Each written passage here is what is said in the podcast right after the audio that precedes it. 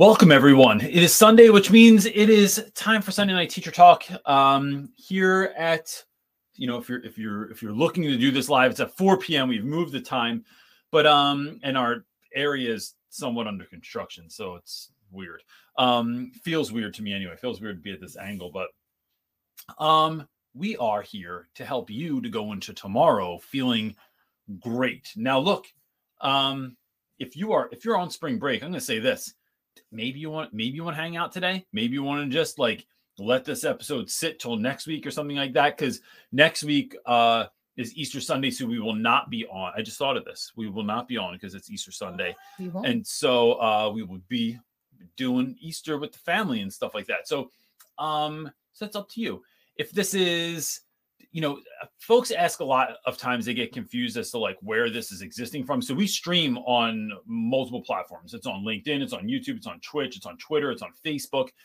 But you can also go to anywhere that you listen to podcasts and just type in teach your class off radio and you can check it out there too. So then that way, like if you don't want to use your Wi-Fi or your whatever, like your Wi-Fi is not that good or you want to download it, you can do it through there as well.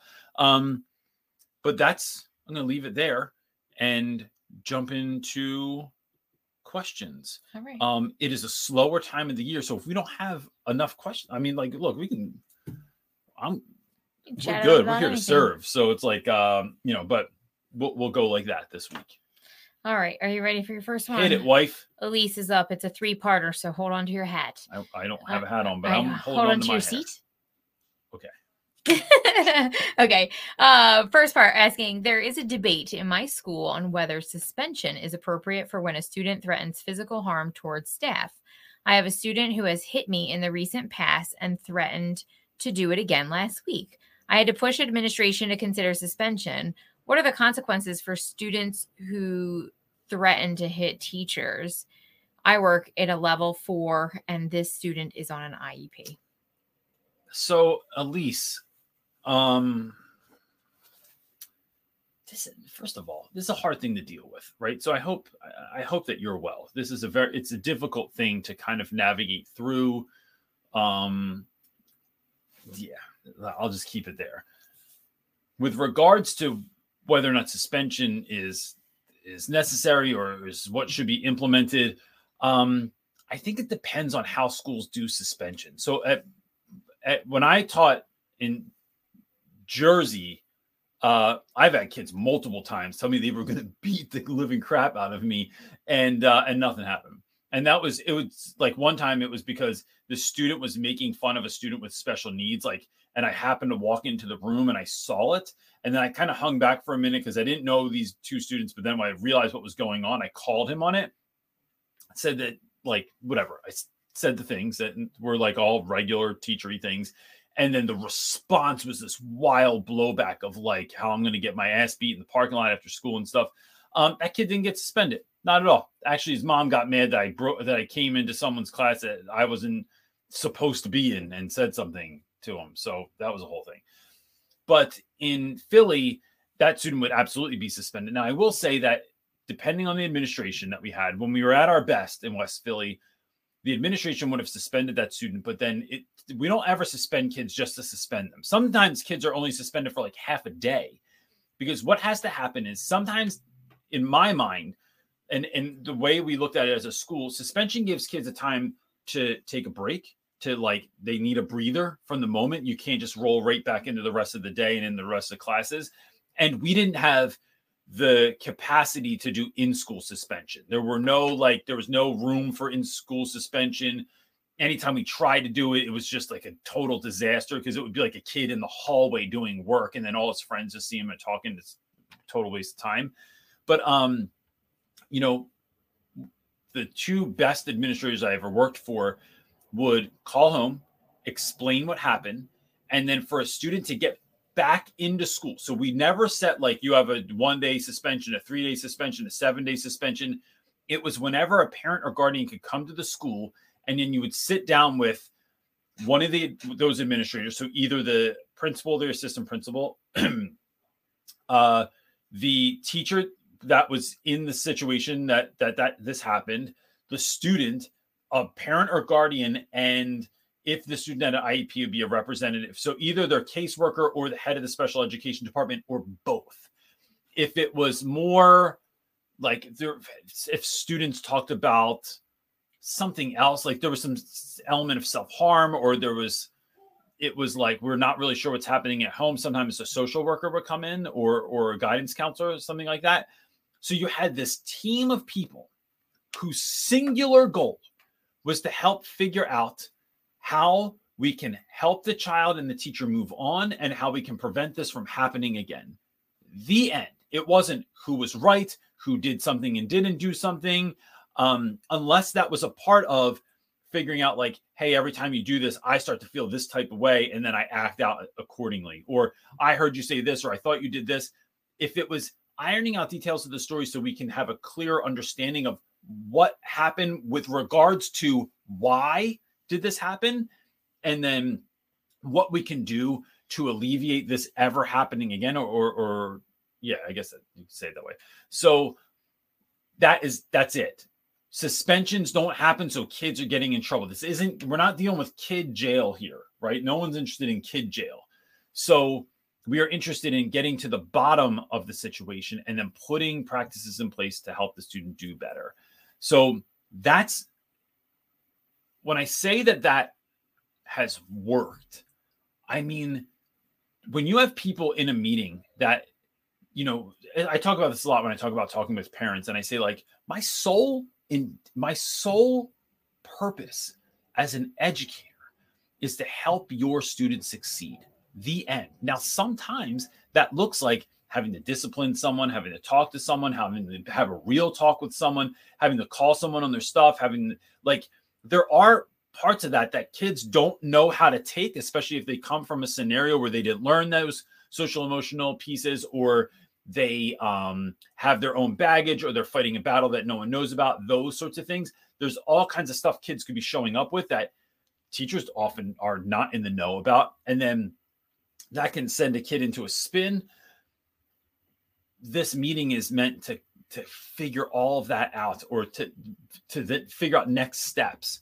Not to blame anyone not to shame anyone not to make anyone feel bad and certainly not to make someone seem right and someone seem wrong. Um so that that's kind of where i would think about that immediately. But um yeah that can't happen. Um so the so that's just what i'm thinking about uh, in my mind. So it, it's if should they be suspended?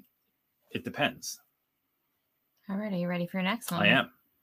I hope that helped. I know it's sometimes, you know, at least like these the questions are like, um, I kind of just wish I could like whisk to your school and help out. Like they're hard to answer from here, especially without all, like the conversational yeah, piece. Yeah. yeah.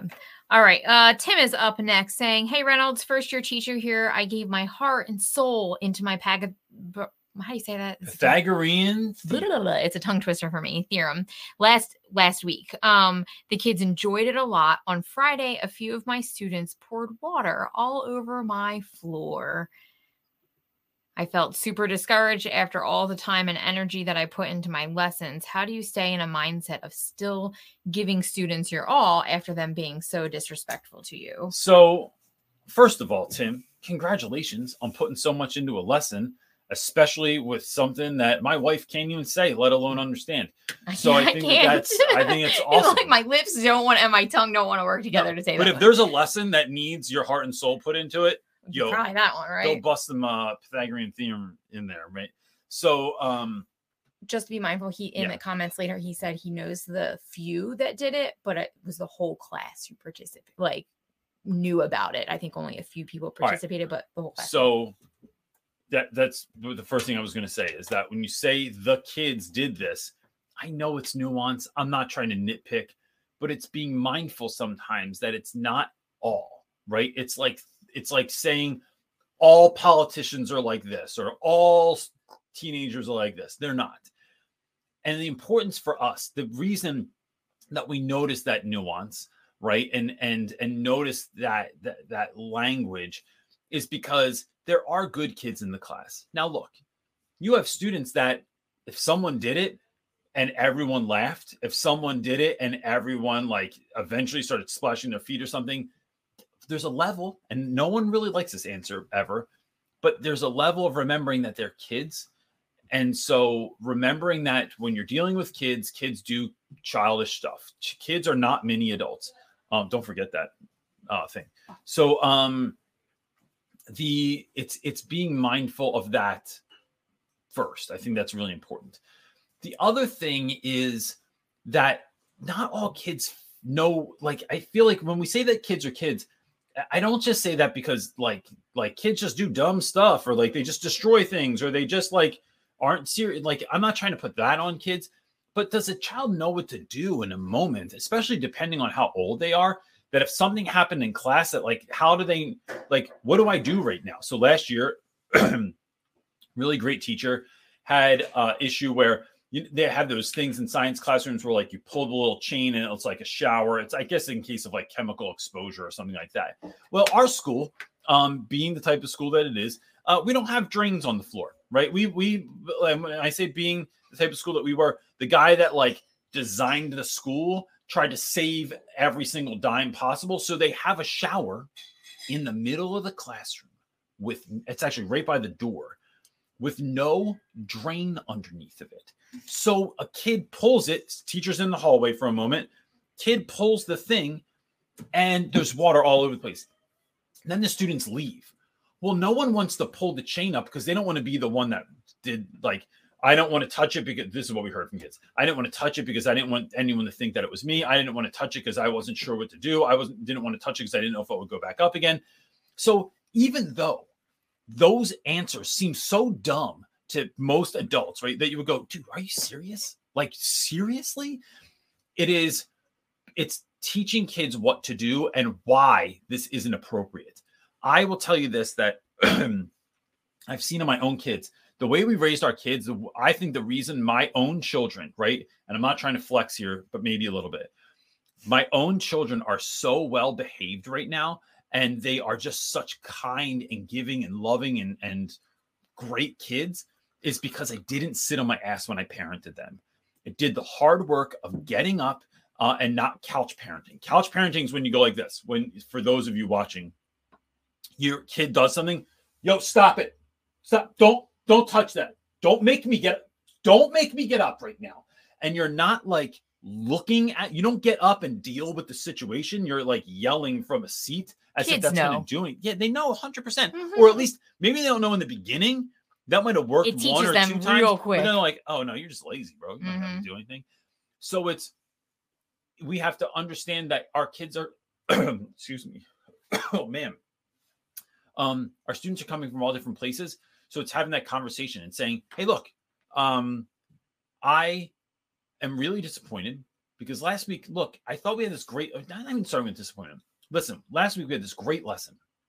I really, it's a difficult concept. It's not something that's ever really fun. I remember learning about it when in school, and, and I hated it, but I thought I would come up with something dynamic. Can we agree? Like, did everyone like that lesson last night, or at least didn't suck completely? Right? Like, it wasn't the worst thing that happened that day. Yeah, yeah, yeah. That was that was great lesson. We loved it. We loved it. So imagine how would you feel if that happened, and then the next thing you know, students are pouring water all over your classroom. It looks like, by and large, the entire class, with maybe a few exceptions, are engaging in this activity. And then, so I go from this, I from this feeling of like, man, I'm so like we're in this together. This is our classroom doing this work, and we're working together and having such a great time. And then what was that met with? The it was met with you destroying my classroom, making a giant mess, and and and so how would you feel if that happened to you? And so let's talk about what could we have done, even though I know that only a couple people maybe did it. How could everyone else have reacted in that moment to let me know that, the, or or to stop it, or to stand up against it, or do like it's walking kids through those steps. And I think that's going to get you the better ROI, and it's going to be you having a real conversation, not a. And the reason I stopped myself before is you don't want to go in and say, listen, every, before we get started, I want you all to know that I'm very, very disappointed in you, right? That's like everyone's had that teacher. You're going to meet it at a different place of, yo, I loved this last week and it was so great, but man, it was diminished by when this happened. Like, what the hell happened? And so maybe even having that conversation of like, what happened? Like, this is like, you all are great. How do we go from great to to hate so fast, right? And really listening, not cutting kids off and and having this sort of like not it doesn't have to be a lecture or something long. It's just understanding and saying going forward, look, I want to have the greatest classroom of the year, but I can't do that if this is like this. One, it shows me that you can't handle it. And two, it just makes me not want to do it because like this is what's happening. So I'm going to need some help going forward. And so can we agree to try and have the greatest math class of all time going forward and finishing out this year like strong? And then if they agree to that and say yes, you take them at their word. You're not like looking for clues or is this going to go wrong again? Maybe in the back of your head, but kids have to think that if they said it, you agree, set it and forget it, man. It's and it's game on for the rest of the year. Tim, this stuff's going to happen sometimes too, man. I, like I, I was years and years and years in to my having a class and there was a different teacher having a study hall in my room and kids broke pop tarts all they took pop tart containers or bags those little packages they come in and were smacking them against the desks and pop tart was everywhere and i was so pissed and i did handle that a different way but like man that is i understand where you're coming from with that it can be very very aggravating mm. All right, Nasim is up next asking, when will you teach us how to create a platform like yours since you shared with us that you're working on that project? Um, so I get what I think you're talking about, Nasim, is like doing like YouTube and and podcasts and stuff like that. So if Nasim really let me let me help CJ out by answering this. Gosh, oh. we're creating and working on so many things all at one time, and then trying to parent like we parent, where our children are our children are first um i think it's it takes a lot of time and diligence to balance all that we're doing and so we yeah. it just kind of comes out a little bit slow because we're only just the really we're a really tiny team and we're still kind of working that out yeah yeah like so, we're working on multiple things all at once just really solely you and i really because we haven't even been doing just this for a year yet no right? so um my hope, Nasim, was going to be like sometime in the fall to begin to have that conversation. But it's also like dependent upon like what is the interest behind that too. Like, I just think that what I would love to do is teach teachers. So I'll I'll say it this way, and I'm going to keep this real brief because I know that this is not necessarily like I could go down a rabbit hole, is what I'm saying. We're not here to um, talk about this, is what you're saying. Well, no, we are here to talk about this because we're here to talk about whatever everyone wants to talk about. But That's um, true but it's like I you know how excited I get about this stuff. It's hard oh, to turn off. So the short of it is I know folks that are in this space that are making and I'll, let me break it down for you like this that are doing business with with huge companies that have a YouTube channel or an Instagram account or a TikTok and they are settling for $500 for a job and I'm when I hear, when I know, and I'm not talking about me, I'm talking about I know someone, I know who they are, what they're about, I know their attachment, their connection to their community, I know what their numbers are. And I'm looking at that person and saying, you could get well, well, well more than that. I want to help people do that. And I think that in this time in education, that folks that have some some aspect of education figured out should be sharing their story sharing how they do stuff because what in fact is that their ordinary is somebody else's extraordinary.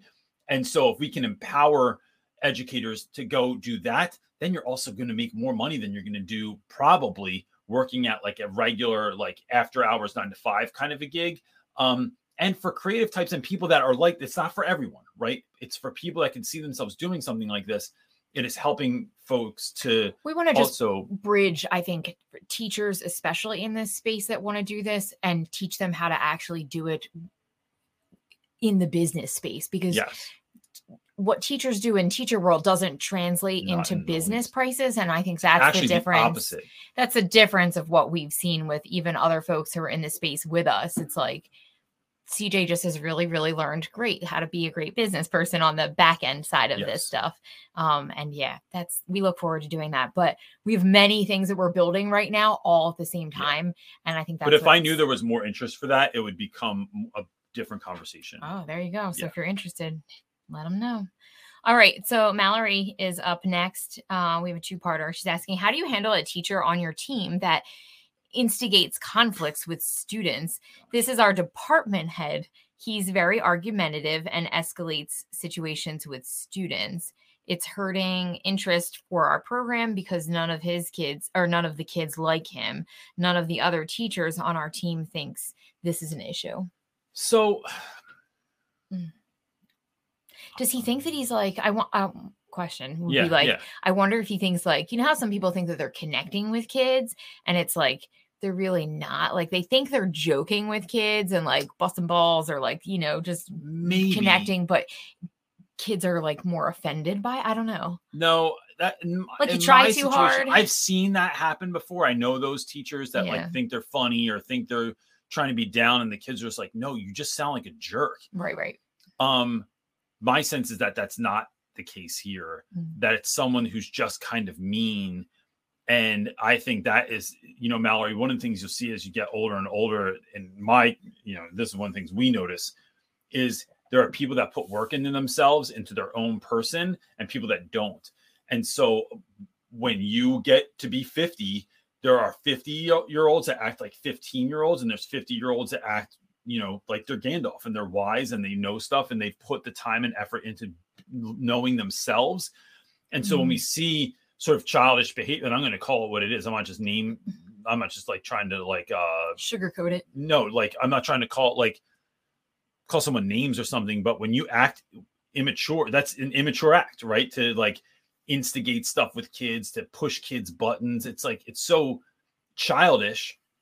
That's because you're a childish adult and you haven't learned and grown into or started figuring out what it might mean to be an actual adult, meaning someone who has processed their trauma, processed their pain, worked through some of their stuff, become a better human being, um, a more I don't want to say advanced, but like uh like a more mature human being. And so that takes a lot of work.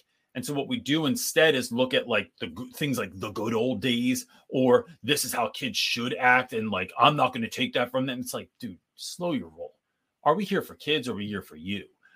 And so you have to do the work to become better. So Mallory, I think if if this was my situation, I think it's always comes down to having difficult conversations. Even if this person does not change, even if they don't like you for it, even if they get aggravated and they're like, "Can you believe? Can you believe Garrett trying to come at me and uh and say this that I do that?" It's like even with all that crap that could happen, it is our job to do what is right and in the best interest of children. And so sometimes that is, hey, listen, I've been I feel like you know one of the things i'm noticing is this is how you're instigating kids. This is how you're pushing kids buttons. I'm just wondering if one am i seeing this or not seeing this? And two are you all right? Like is everything okay? I just wanted to make sure that something else wasn't happening that you were feeling or going through right? So we're not even starting with blame. It's identifying what we see. It's being curious about why this is happening or is this happening. And just like we do with students. And then rolling that into well i you know if they if they depending on how they take that it's i don't think that this is in the best interest of students when you do this this or this. Um at least it's there right? At least it's happening. I might before i have the conversation go to the powers that be because it might not be my because i'm going to a higher up so if we're thinking of hierarchies um and look and people might not really think about this or whatever there is like there's a good chance I would just go to someone, uh, but that's also because I worked with people that were really inexperienced, and most of the folks I worked with were much younger than I am, um, and so I felt like I could do that. But it is maybe going to your principal, your vice principal, someone of that nature, whoever oversees that individual, and saying, "Look, this is some of the stuff I'm seeing. Um, I think it needs to be addressed, and this is why." And maybe letting them have that conversation. But I'll tell you what, not all administrators are are there. So I would look at there have been administrators I would trust with that assignment, and there's administrators I've had where I'm like, dude, you're just going to screw it up. I'm just going to go have the conversation myself anyway. And so I would feel that out. And if there is anyone else, Mallory, that you know agrees with you, it might just be good to kind of get some of their feedback um, and then I would practice that conversation and I would implement it and just say, hey, look, this is what I'm noticing. And I'm wondering if anything's going on or if you're okay, because this sort of behavior seems like the opposite of, of what we're trying to do as a school so that we can not only get more students, but like keep those students and, and have those students be successful and things of that nature.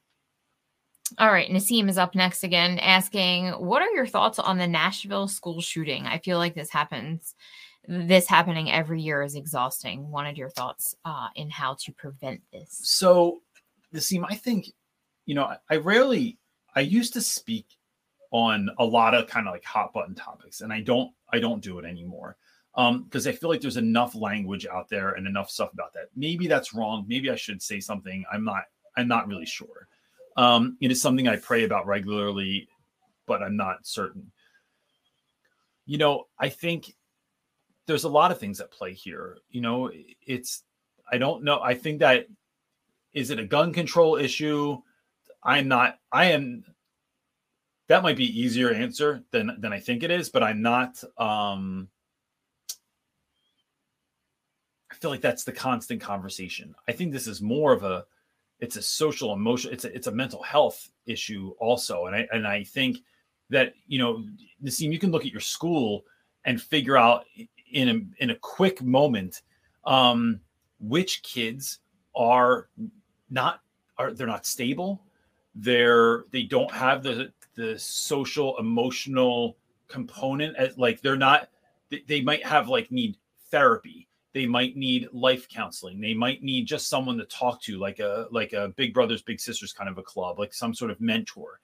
But when we're not meeting the needs of those students um things get like and and that is left unchecked in perpetuity then you get folks that are that are going to hurt other people. And not is does that mean everyone becomes a school shooter? No of course not. But like does that mean how are they going to treat their coworkers their neighbors their ch- own children? And so when we really step back and start looking at things like this i think that it really has to I, I, one of the things one is of course making sure that our schools are safe they're that they're not easily accessible that you can't just pop in that you can like there's we're making it a little bit it, it, it they're just it's a safer environment physically but i think it should be pause for us to look at our schools and seeing are we taking care of kids needs now look there are a lot of schools that don't think we should be doing this, right? That think that social emotional is like you're trying to indoctrinate someone's kids. I'm just I'm just trying to care for kids. I'm trying to look at who you are and where you're at and just make sure that you know how to de-escalate yourself when you're going into a situation that you are dealing with any sort of past trauma so that you are not getting you're not you know uh one of my therapist friends puts it like um when you have a wound but then you're bleeding all over everyone else, right? And so being mindful and giving kids practical tips on how to do that, on what to do if you're feeling overwhelmed, you worry too much, you have a high rate of anxiety, you're depressed all the time. Because if we even look at like Maslow's hierarchy of needs, if we're not meeting those lower level, like bottom bargain basement needs that students have, how are we ever supposed to get to the other piece? Now, look, there's also teachers that would tell you that they didn't come here for that. They came here to teach English, they came here to teach math, and rightfully so, right? Maybe that is what you did. But then as a school, as an institution, we need to make sure that those pieces are there because we can hope that they're getting it at home or at church or wherever else that they they might be connecting in um, but we don't know now i think there's a limit to this because i think teachers are given too much to do as well so like a couple of years ago some some washer and dryer company had a commercial where it was like, oh man, like look, now you can wash your students' clothes if they come in and they're dirty. And it's like, yo, I'm not about to start doing laundry for kids. That's just where I stand. But I but I also do understand what are we doing when kids come to school and they're dirty? Can we have a program? Can we have something set aside? I do not have the capacity as an educator who's doing the amount of stuff that I'm doing to go wash laundry also in a given day. But can we figure out a way that students are having those needs met? I think we can. I think a country that is the richest, you know, in the United States, richest country in the history of the world, um, we can figure out how to do better for our young people. When we do better for our young people, then guess what? Ultimately, they become the adults of the country, and then they're doing the right thing as well. And so I think that that's that's at least needs to be a part of the conversation Man, that's so hard. I just think social and emotional is so important. And it's like, you're right. It's not about indoctrinating like your beliefs. It's like Mr. Ro- I was thinking of Mr. Rogers when you were talking Yeah. about that. It's like, no, what do you do with the mad that you feel? It's like teaching kids Yeah. just how to deal with your emotions, what they are. It's like recognizing that like all the kids that are in school, man, they're still kids and they still need a level of like I don't want to say parenting because you're not you shouldn't be parenting, but it's like but everybody needs that care. That's like basic human care, right? We all need to care and learn how to like handle our emotions. And I think we see what happens in our world when we don't have a lot of adults. Like you said, you get to 50 and you're you don't know how to handle your emotions. This is why we have or you handle your crazy road rage. You have people that ways right, right, like get out of their car and scream because someone cut them off instead of being able to like control yourself right or you're drinking too much or you're Right. smoking weed all day just to cope or you're taking pills or whatever right you're eating compulsively it has all these other unhealthy ways that Right. it comes out as well but we So- never like to look at the social and emotional aspect and it's like no it's so important to start with kids Yeah. when they're young and, and if we- and if schools don't want to be a part of that solution then that st- it still needs to be a solution so what are we doing but that's schools where life happens so we need to and they spend so the much problems that time that is there and then you're so busy on the Yep. yeah it's it it you think think about that right like it kids trickles spend down and, and more hits many many things awake hours in school than they do with their own families or at home i know and then you come home not counting you- sleep right? then it- if you do a doesn't- sport or if you're like Yeah. anything else other than school just homework if you get a lot of homework at your Yeah. school like yeah so even in these issues i think the last thing i would say to Naseem is like making sure that we're talking to our young people in school about when something like this happens like how are you feeling not not trying to we're not trying to download them with information it's just giving them a safe space to, to discuss like how does that make you feel what are you thinking about um i think that's so important because i think in a society we're such a busy culture yeah and society it's like i think we don't take enough well time and you know what like babe in two weeks no one's going to be talking about this anymore no they won't right? No, it's going to be on to the next thing. And you think of how many school shootings have happened, and then it is people get on with life. The news cycle flips so quickly that we. The sad part of this is that no one's going to be talking about this in two weeks. Yep. And so, what are we going to do? So, I think as educators, we have to take the But- time that it is now and start implementing these things and having these conversations and letting our kids slow down, put the pause button. That's what I was on. just going to say. It's like all the the, more reason to even create the space, have the conversation, ask people how what they're thinking and feeling because it moves so fast. Yeah. Because we we don't our culture moves so fast Yeah. and info moves so fast. We don't ever create a space to be able to do that. And you if know, we don't year- if we don't do that in our society, is to me it is just so clear that that is one of the things that will. It takes people down eh, when it catches up with you at some point in your life, Yes. like whether you're an adult or it's happening now as a teen and a child and you're figuring it Yeah. out. But boy, another piece of that conversation i'm sorry i cut you off earlier okay. but um is this idea of like we teachers that aren't allowed to talk about this stuff i was told Yeah. last year that something some stuff happened and we that we were told do not talk to the students oh, I about it." remember. bro guess how long i listened to that piece of of direction Uh, well, it was just- negative seconds it was like Leaving as their lips soon as they said it. it. i was just like there's no way it was the first thing i did when i went into the classroom was talk about it yeah. Um, okay, Naseem has a file. He's next yeah do it next in line again. Uh, he says if you're looking for asking if you're looking uh, for a transfer school, if admin asks why you wanted to leave, what would be the best answer? I think it's it's whatever is the truth. Um, you know, sometimes I don't feel like having the honest conversation with certain people. There were people last year when I left my school that asked me why I was leaving. People in an He says it's to get a job at the other school. That was a Well, so like for me, it was it was when the assistant principal asked me, I had so little respect for the assistant principal, especially with regards to how she treated students and, and the undermined, underhanded things that were happening. Um, I didn't want to have that conversation. So I just just like skirted around it.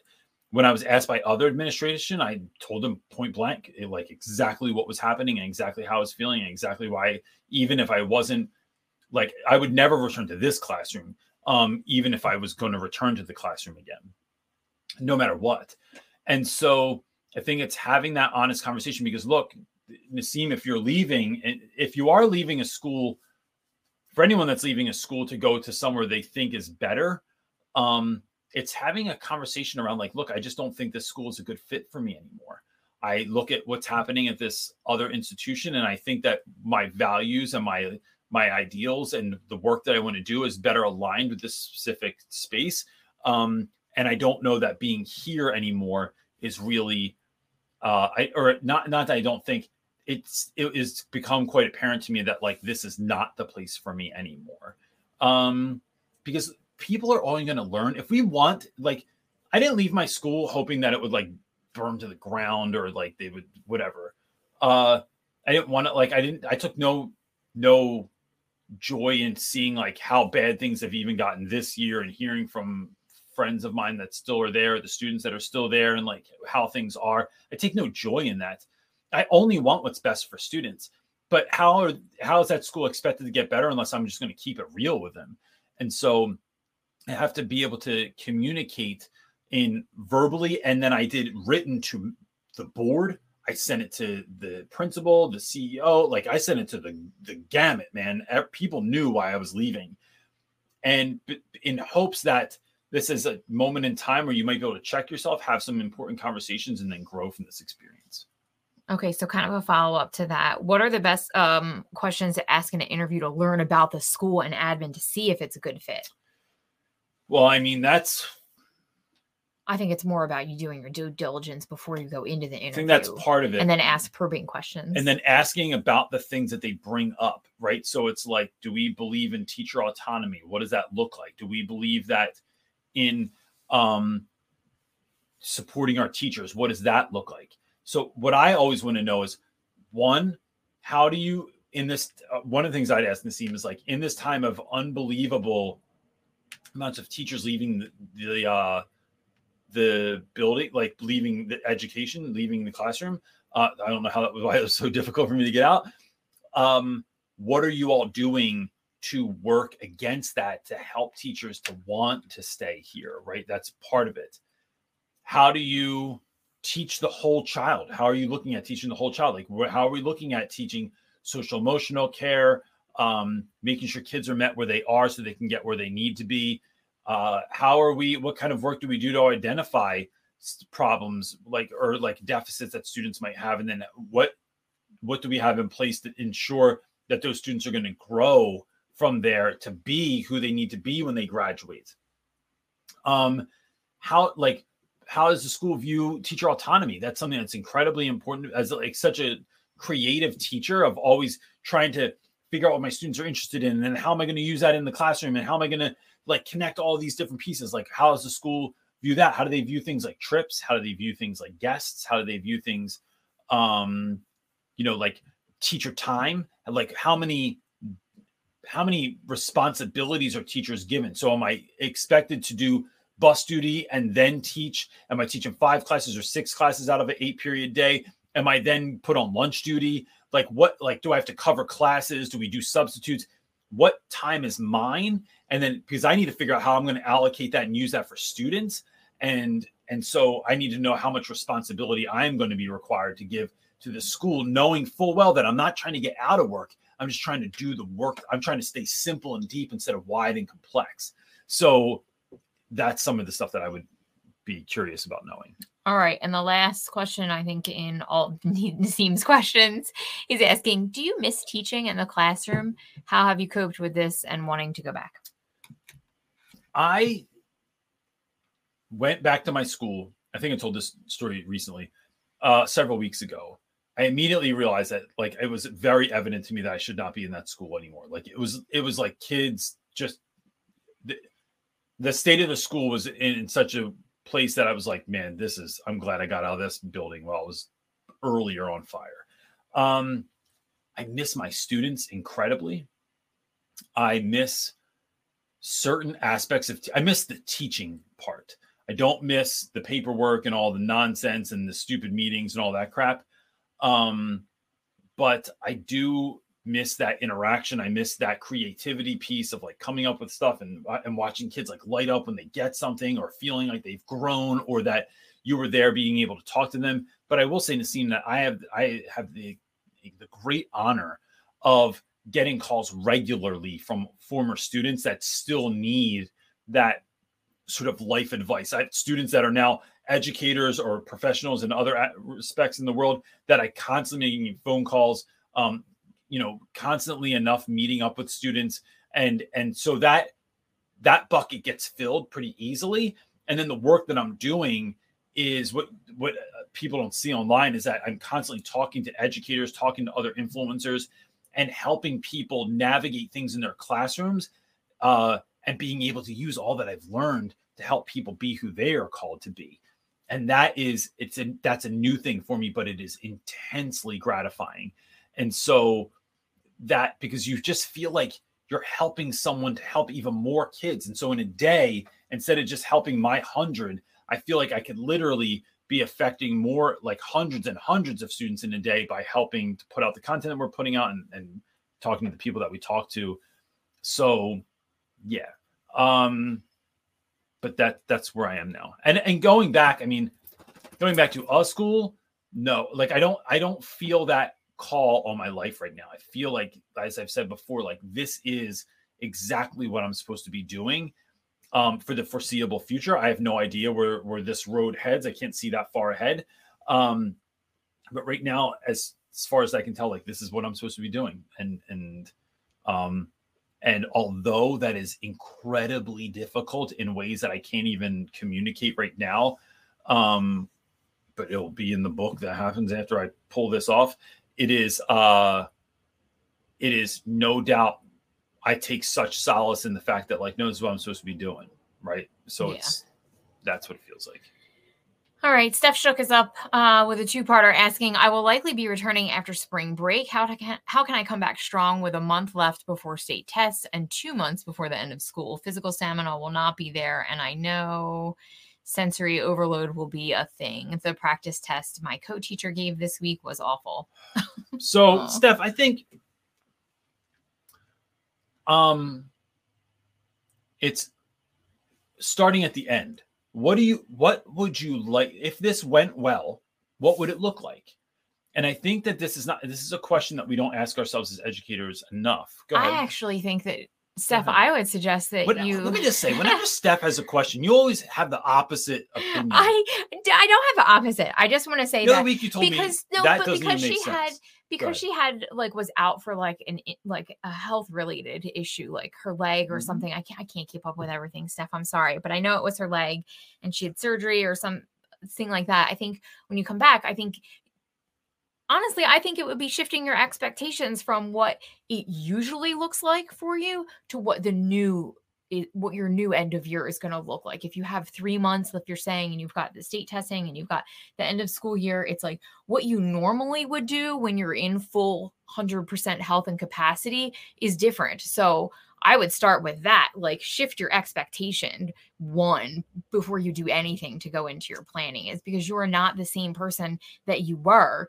You're going in, you know, still healing, still going uh, at not full capacity, possibly. So, and I just think shift your expectations with all of that. So, to that end, I think then looking at the end of the school year, given who you are and what you can yeah. bring right now, figuring out what would this look like? So how much agreed? I just I wanted to make sure it was like through the lens of like yeah. you're not the same you. You're not at the same capacity yep. that you are possibly last year. Yeah. so this version of you, right? What is this? So what do you look like as a happy and healthy individual at the end of the school year? So meaning, how much time can I give to school? How much time outside of school can I give to school? How much? Where do I want my students to be? What kind of grades would be acceptable? What would i feel good with with students walking away? Um you know what does that time look like? Now i'm i'm i've been at home now and and injured. I'm going back to school but i still need to be able to show i i am in the last several years i have been of the mind where like i am not allowed to give 100% at school and then come home and give anything less to my children to my own like children that i made. So that's difficult but it's not about doing more it's about doing things differently and so starting to look at like small shifts i can make right so for me part of it was exercise part of it was um, what I ate and how much I ate. Some of it was the amount of sleep and the quality of the sleep that I was getting. So it was like simple little shifts like that, um, so that I could get better at playing both sides, like being great in school and being great at home and not having to sacrifice one for the other, but having this kind of more of a harmonious existence. That is what I'm constantly trying to figure out.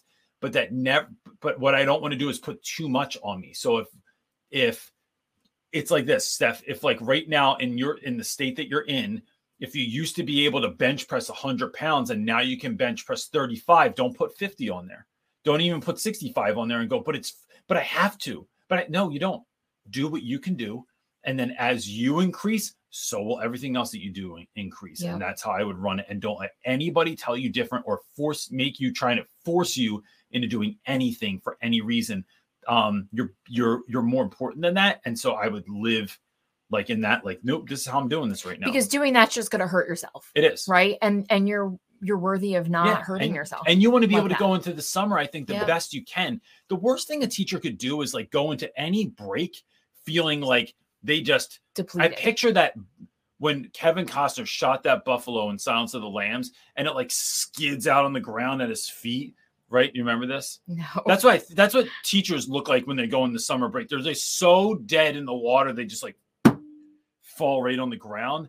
And it's like can you find you that wanna, meme and put it on Instagram? Yeah, it's probably not a meme. Plus, it's you know killing a buffalo. But um, I've a lot of Yellowstone lately, so uh, it's it's wanting to go into these situations the best that we can, so that we are not having this long, blown out like yeah recovery process from education. Well, nobody should be like damaging themselves in, in no. order to serve others Zero. because you just can't serve the people that you need to serve no, when you do that. that I'm not a martyr. I'm not interested in being a martyr uh, which is great because we're going to get to a couple questions in here. I we have ten minutes. I'm hoping we can get Let's to them. Do it. Uh, drift drifts to I don't know some drifts gaming. I think that's what yeah, it is. Yeah, yeah, I did it. Okay. Uh, is asking how to deal with the criticism from other teachers. I have other music teachers constantly watching me and judging the way I do things. So it depends on how you're doing things, right? Like if you're not, it, and I'm not just saying you, but I'm saying anyone. I have to be real mindful that what I'm doing is actually good and it's actually in the service of the students and in the community and with which I am teaching in. If that is not the case and someone calls me on it, right? If someone says, I don't know if you should be doing this or have you thought about doing it this way, I have to be open to that, um, to at least listen to it. Because there have been times, and I've done that, I've done this where I thought I was like killing the game and then someone came in and they were like do you realize that what you're doing is actually having going to potentially have the opposite effect? Or so it was like oh damn. All right all right you're right. So um one of those was not i didn't let kids like i would never let kids retake stuff. So if you failed something i would never allow you to retake it. And then i had a conversation with someone and we talked about the science behind it and it was like oh no i should allow students to retake things um, but only to a certain point, right? I'm not going to be like three weeks later, you can frigging come back and, and make up a test or, or a quiz or something. But if you didn't do well, there are reasons that you may not have done well. And so here, I'm going to give you three more days to come in on your own time to retake this. And that had an ex, the kids, it shifted grades so much. But it was because someone came to me and talked to me about the way that I was rolling things out. Now, I've been on the other side of this too, where I know that what I'm doing, quite frankly, makes you feel bad. It makes you it makes you look at yourself and think you're not enough. And that is never the reason I'm doing anything. I'm never doing what I'm doing to be teacher of the year, to be teacher of like the kids' favorite.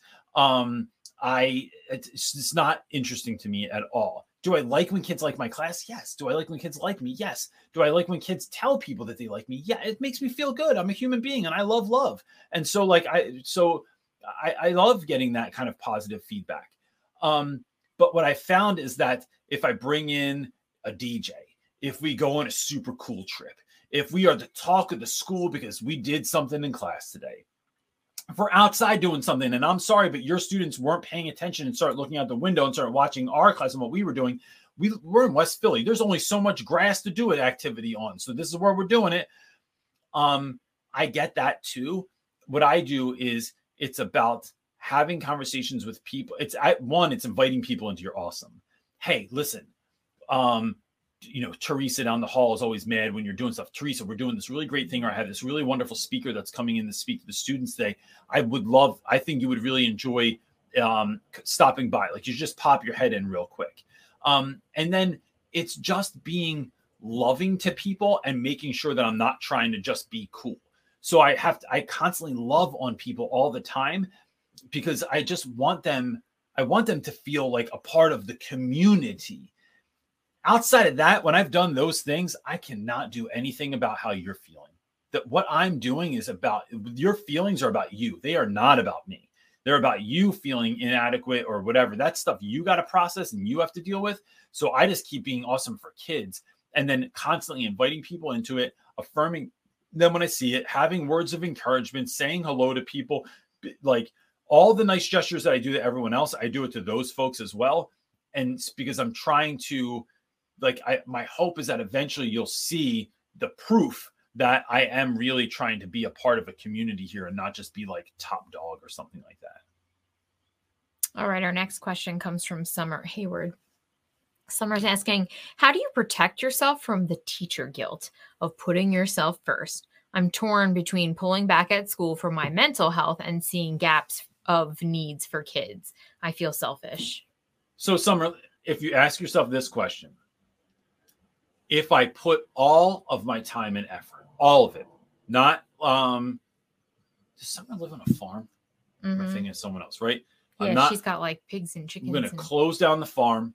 I'm gonna move into a one bedroom apartment uh, by myself. I'm gonna get rid of all of my friends, all and I realize this is ridiculous, but this is the question I want you to think about. I get rid of all my friends, all of my anything else that would take up any time and attention. I just pour all that time and attention into my students would your students do in great and live the life of their dreams? And the answer is no, right? Like, no matter, like, there's just only so much we can give before what before we're at our before our best starts to decline right? You can't like if you give too much you're just naturally going to decline right? And so if you need to to pour into you to be your best then that's what you should do. Because that because you at a diminished capacity pouring more and more and more and more and more and more into kids it's not you're not even getting you so here's my point you at 11 right we're going spinal tap here you at 11 pouring in the kids for shorter amounts of time is going to have more of a of a better and, and positive effect than a diminished version of you on like four five or six trying to push more time into it it's like just don't do that. So just I I think how do I deal with the teacher guilt? One, I have to have a conversation with myself. Um, I can journal about it, I can pray about it, I can meditate about it, I can have self-talk that tells me no this is this is better. This is what i should be doing. You have to train um, yourself because the, the teacher guilt i feel like is uh, we can call it teacher guilt parent guilt self guilt like there's there's tons of guilt to go around, right? There's enough of it for everybody, yeah. for all of us to put on ourselves constantly in everything that we do. It is literally the thing that you have to talk yourself out of. Yeah. It doesn't go away unless you do that. I, I, would say a real simple way to do that, that I've done with a number of different things is um, what are the positives and negatives of this? So if I put the kids first and myself second, what are the positives that will come out of that? And write a list and then what are the negatives that are going to come out of that? And then flip that. What if i pour into myself and i have less time to pour into the students?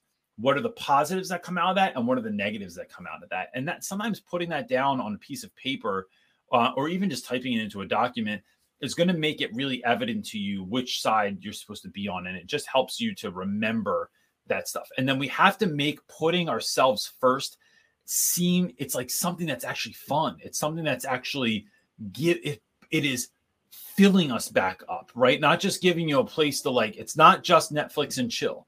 It is doing things that fill you up, that make you feel good, that make you feel excited, that make you feel better.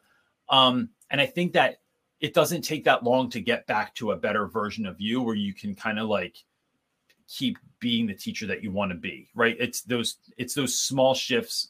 What is it? What did I say? Small tweaks lead to giant peaks. Like what that I'm you saying. don't know what you say. No, Your I'm own asking things. you if you know what Oh. I say. Um, I want to say she also mentioned in the comments like it's there's also like a level of like a little bit of angst against like the slacker teachers who don't to like go to like reach those like Yeah. fill in the gaps like they're okay with just like meh like leaving it there and she's like feels the need to like also fill up all those gaps even though her mental health is like deteriorating And the question, the, the i just think it's never ending in school thing there though, but yeah, but babe, you know this. Like, uh, if you're Summer Hayward, you're not those other teachers. You're Summer Hayward. yeah So I don't care what those people need. It's like some people tell me, like, no, dude, I bro, and they're like, all they, people get high and mighty about certain things, and they're like, dude, I sleep like five hours a night, and then I just go hard all day, bro. What? What? The older I've gotten, the more sleep I need, right? So like, I'm realizing I'm now at like seven and a half. I might be an eight hour person, which I really don't want to be, but uh, because it's like taking up my time, but um. But I, when I sleep seven and a half hours, man, I feel so good as opposed to multiple weeks of not sleep of sleeping six hours in, a night. Um, I'm just better at it. I'm better when I don't drink. I'm better when I take all my multivitamins and I go to the gym and all all this crap. Like it is, I'm just better. I'm not you. I'm trying to be the best version of me. I'm not trying to be the best version of everybody else. And so folks that like to flex with that stuff, it's like that's great. No one I go, that's so awesome for you. That's so great for you. But guess what? I don't you you are maybe you're uh I don't know, like I think of it like this, Summer. If I'm a Range Rover and you're a Honda Accord, your Honda Accord can ride like that. My, my Range Rover doesn't ride like that, right? Uh, or maybe I'm or maybe I'm old, maybe I'm an old Volkswagen bus, whatever it is. It's this thing needs this kind of oil, this kind of gasoline, this like this kind of maintenance. That's I'm working me. I'm not working anybody else. No, And so she's that's she's talking about the people who don't even want to go a little bit above and beyond, Oh, like oh. more curmudgeony teachers that don't want to fill in the slack. They don't want to Oh. be partners in the school. They don't want to do better for students, so they don't like they don't give of themselves at all. And Yeah. she's wants all of those things for her school community and the the yeah. students, so she'll like kill herself. So let me tell you why those people don't do that. Here's my here's my hypothesis. Those folks that that give less than hundred percent, um, they have there's something that's holding them back. They either are afraid to do it. I'll tell you what, they're afraid. They, they don't have the confidence to do it. They've gotten hurt before and they and they didn't bounce back. They didn't deal with that trauma, with that hurt, with that problem that happened in the past. They don't trust. Um, they like it, there's all these things that made them into that version of themselves. I don't think anyone wants to live there, right? Like it's just hard to be that great version of you, the best version of you. It is difficult to show up to do that every single day. But I will tell you this, Summer, and I can see, I can feel it in myself when I'm even doing all this business stuff now. There are days when I feel like, man, if I don't take a breath, if I don't make sure that I'm doing the things that I need to do to fill me up, I am less than for it. So I'd rather take, I'd rather be running the race and take a break when I need it than have to run later with like shin splints or something like that's going to get worse over time. Stop, take a breath, heal yourself, and then go back into the work as full tilt as ever. Um, and I and I promise you, you will not. it- it's it is worth worth the effort. All right, let's get a few more in there because there's a couple. Uh, Do it, love. Coretta, I don't want to leave her hanging. Um, asking, what do you do? Uh, what do you what do you do when a coworker makes you not want to come to work? They have turned teachers on me because I go above and beyond for my students. See, this is the same thing. So I love this question, Coretta, and this is why. I I am not the best Wait, teacher. let me just let's, Yeah, let's do this follow up. It's kind of funny. Uh, how do you learn how to tell someone off professionally who makes your work life harder? I'm the type that is quiet until I'm not, and then I go off. Not proud, but at that point, I don't care. Oh, I don't know anything about that. Oh, no. yeah, right. I do He's got you on thing. that. I do the same thing. Um, it is. Hmm. I think I'm trying to think of a this metaphor might not really work. If you have a tea kettle and it just keeps whistling, right? But we can't turn off the heat. How do we stop it from whistling? You got to open the little flap at the top, right? There has to be an exhaust for that for you to let off that steam for you to to to, to get that out. Um, and then you don't do it by snapping on on your school. I snapped last year on an administrator. I snapped on my principal. Um, I'm not proud of it. It was not it was not a good moment. Um, but I got into that point. Student almost got hurt. I think I've told this story before. Student almost got very hurt. Two students. Um, the principal didn't do what he said he was going to do, and I got I just went from bliss to piss in, in, in no time.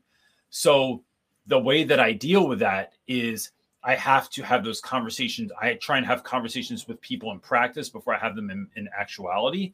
Um, I try to, for me, exercise helps greatly. Meditating helps greatly. Um, envisioning, like meditating through what this conversation is going to look like at its best, and uh, a practice that the Stoics used called fear setting, doing it what it will look like if it's at its worst. So this is a lot of work, but I realize who I am and I realize what I have to work through. So sometimes what I got to do is a lot of work, right? Um, but how do we deal with coworkers that make you not want to come to work? Um, I think I'll be honest with you, and I rarely go this route to the like. You'll see what I'm going to say. Um, I would go to human resources department. I would really have a conversation with someone and and say this is what's happening in school, and I don't feel it's making me not want to come to school, and I don't feel safe. I think that's part of it. This might be a really good question for a therapist as well to figure out how you can find some things that are going to help you work through that.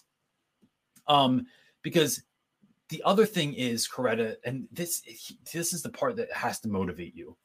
You became a teacher i can tell right just from the way that you're speaking here um, because you go above and beyond for your students. You are the teacher that goes above and beyond for your students right? What is happening is if this person gets to you you don't go above and beyond for your students any longer. And then who hurts? The students the very people that we came to work for. So, what we have to do is do whatever is necessary to help us to show up as the best version of ourselves so we can show up and be the best version of ourselves to help the, our kids be the best version of themselves. If we don't show up that way, our kids get a lesser experience and then could potentially like you know they're not they're not going to get what they deserve and what they need.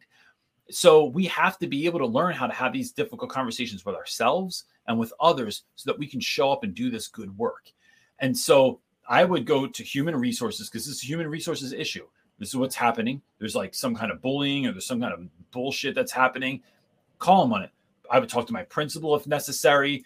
Um, but it's putting some of these things in place. And if someone finds out that you did it, right? If they find out that you went to human resources or went to the principal, we're not kids. This isn't like you're not a tattletale or a rat, bro. I'm out here doing important stuff, and you're sabotaging that. I'm not even going to have that because these kids need us to show up like this. They need us to be the best that we can be. And so that's I would let that fire that you're feeling that you're going to snap on someone and tell them how it is you need to have that conversation with yourself and let that fuel you so that you can go have these important conversations, not just conversations that are going to make us feel better, conversations that are going to help us to do better. Because when we snap on people, that often makes us feel better, but doesn't make anything better. It doesn't make that teacher stop doing it, just makes you look unhinged. So it's finding a way to take that energy, take that anger, take that, that, whew, man, that feeling that you get and direct it at the right thing so that you are helping the situation and not hindering it further. So that's what I would do. Um, and my other part of the advice, because of the comments that she's put in the comment section, that she's went to the principal, she's a little bit afraid to do some follow up stuff because she doesn't want to get labeled a problem. Um, man, if you've done all a lot of those things and suggestions that even CJ has suggested, I would say find a new school because it's just not. If you have the ability and you're with weak leadership that's not helping you, because this goes back to what we're talking about, right? It's not supporting teachers. I don't want to be a part of an unsupportive environment. And guess what? I'm not married to this job. I'm not married to this school. So you can be married and, to still helping kids and supporting kids and leave a job. But right, because you have right? to remember that they're everywhere. Kids yeah, are yeah. everywhere in all schools. And and and because that's the hard thing, right? Is what if I'm leaving the students, mm-hmm. But I am telling you now, when I was in Camden, New Jersey, I thought I'd never teach anywhere. I never wanted to teach anywhere else. And I love those students to the extent that I still see and speak to them regularly. Mm-hmm. Um, as soon as I got to West Philadelphia, man, it hit me like a ton of bricks. Kids that need te- good teachers are everywhere. They're in rich schools and poor schools. They're in they're in rural areas and and in cities. They're in they're all over the place. So what where do else do I need to be? And then going there that you feel like you're cared for and supported. Oh man. Yeah. And then watch what your teaching does then. You're you will you man, you'll surpass even the great stuff you're doing now because you feel cared for. Yeah. Cause and then so protect your peace. If like if you know Facts. that you're gonna be out at the end of the year and you've tried all of those things, then it's preservation. You have to preserve you and your peace so you can show up still for your students for the remainder of the year. And so I think that that's really important. If you decided that that school's no longer a good fit for you and you're going to move on, it's like, man, the rest of the year you have to protect you. Yeah. So you can still just show up for your students, but ultimately you have to protect you. Facts. Um, best of luck. Got another one? Uh, I do. I think. I do. I'm about to sing uh, in a uh, second. I'm going to sing. Made New Ministries, right. um, asking any advice for a classroom that is out of control. I am their second long-term sub. I just came in in March. So, the tricky part with this is, if you can imagine, and this is right. We'll make it the simple version. There was a teacher that teacher left for some reason, right? Probably wasn't good. I mean, every once in a while, like someone had a baby and they wanted to stay home full time now, something like that. But it's like something happened, and these students have it's like there there's consistency and then there's a lack. Then we get a long term sub. Maybe that sub's good, maybe they're not. Then they leave. Bam, we got the this the third person that comes in this year we don't know who you are. We don't know if you're staying. We don't know if you really care about us. You might say you care about us, but do your actions line up with your words? And, and we're going to try, we're going to wait you out. I see this in students all the time where you have to actually, I feel like I have to wear them down with love. So they can hear me say I care, but am I going to, I'm going to show you I care to an extent that you're going to be like, all right, bro, Reynolds, I get it now. Like, I'm not going to, like, they, they get it. And so they stop but then they don't stop doing it with every teacher. They give hell to all kinds of teachers in the building because they don't know if people are going to stick around. And so I don't know what kind of school you're in, but in where I taught, you know, my students, um, I think the statistic was something about 95% of my students had uh, didn't have a father was active participant in their lives. Um, raised by mom or grandma, mom and grandma are constantly working all hours to try and keep the lights on, keep food on the table students are growing up in schools where there's high teacher turnover constantly. So there is like, there's this lack of consistency that exists in many of our students' lives. And this is not just like a, a teach an inner city thing. This could be students at any school. If you're dealing with students that have a lack of consistency in their lives, there's no there's no reason. They don't see or feel any reason for them to do well. So what I would do is try and become as masterful around your content as you can it is holding kids accountable. It is not having a million rules, but but helping students to, because when we have rules, that is like as a young person, I know as the you know 17 year old punk rock Reynolds, like when I was just like trying to find ways around rules all the time. I wasn't necessarily like a buck the system like out loud, but I was like, I'm going to find a way to not do this. If you can, if you can help students connect why these last three months of school are so important, to who you are, to what you want to become. We can connect who you want to be to this moment right here. Then I can help you draw a line from where we are right now to where you want to go. Now there's now there's belief. Now there's a vision of why this is actually important to me. Right. So um, you know, I'm just going to go off your name right here, like, but made new ministries.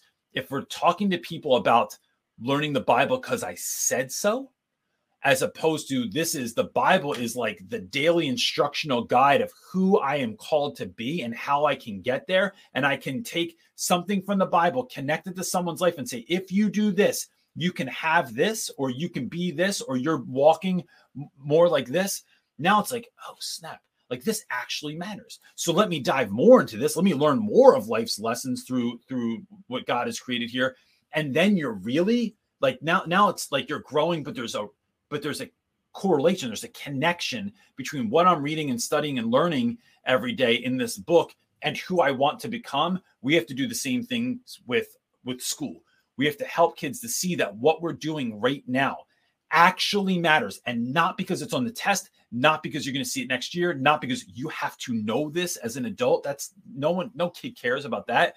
But do you want to take care of your mom do you want to be able to own your own business well as a matter of fact if you don't know these few principles you're going to be a poor business owner um, and here's why i'm connecting what kids dreams are to what is happening in the classroom at any given moment and then never, ever, ever get giving up. You're in a difficult position right now because you are the third leader that these kids have, maybe not even leader, right? They might just have managers before. We're showing up trying to lead.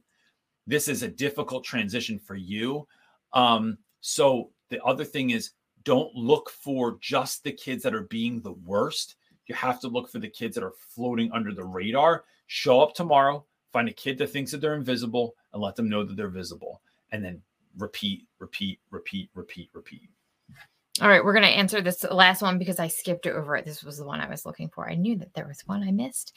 Um, Drifts to Gaming is asking Do you know of any teachers who left the profession for tech jobs or computer programming? How did it work out for them if they had no degree or prior experience? Uh, I did. So, as a matter of fact, like since we all went online during COVID, um, I mean, our business did really well over COVID because all these companies needed to be in education space five minutes ago, and I was going to be able to bridge that for them. So I do have buddies that like have left my job and went and worked for like different tech companies, like building apps, um, all different kinds of stuff because they needed someone with that educational expertise to help them build out what they were doing. Um, look, some people loved it. Some people realized didn't realize how unhappy they were, but you know, some folks realized very quickly, or some took a little bit more time to realize that like that wasn't fulfilling to them, right? So it's about what is that thing to to me? It's about what is that thing that you feel like you were put on earth to do, and then doing that. I don't think we get passions on accident. I don't think they just show up. I don't think like if I had started putting cars together with my dad when I was younger, I'd want to be a mechanic. I think that there's some sort of internal driving factor. There's a reason that you've been born, and this might be a little bit more woo woo than anyone needs, but like there is a there is there you've been put here for a purpose. And so, what is that purpose? When we're in our purpose, when I think that's where our passion comes from, um, then we're in sync, and then we're doing great work. But there's a hundred things on the planet I could do. I could even do them well, but I know they're not going to give me that sort of like internal satisfaction of knowing that this is what I've been given to do uh, on earth. So I've had people that have like dealt with. I had a tricky time with that too because they miss students, they miss teaching. Uh, they didn't want to sit in a cubicle all day, and so that that played a part too. I would say if you're not in our Facebook group to go in and ask Facts. as well because that's a really great space, and you have a lot of people who are returning, like teachers who are leaving the a lot of people still in in transition even in that facebook group. People yeah. who are currently teaching that are looking to go out people who have already went out and joined our facebook group five years ago when it started like yeah. there's such a variety of people in there. You might be able to find someone to help answer that. Yeah. And i'll tell it's it's it's a tricky thing to deal with too i'll say. Last year we talked to a number of very large companies that wanted me to come on board um and it's it's man it's sexy. You see that you see that dollar amount and all the extra stuff that comes with it. And you can work from home and you can work when you want to. And it's this much money with all these other perks that are going on and stuff like that. You're like, man, shoot.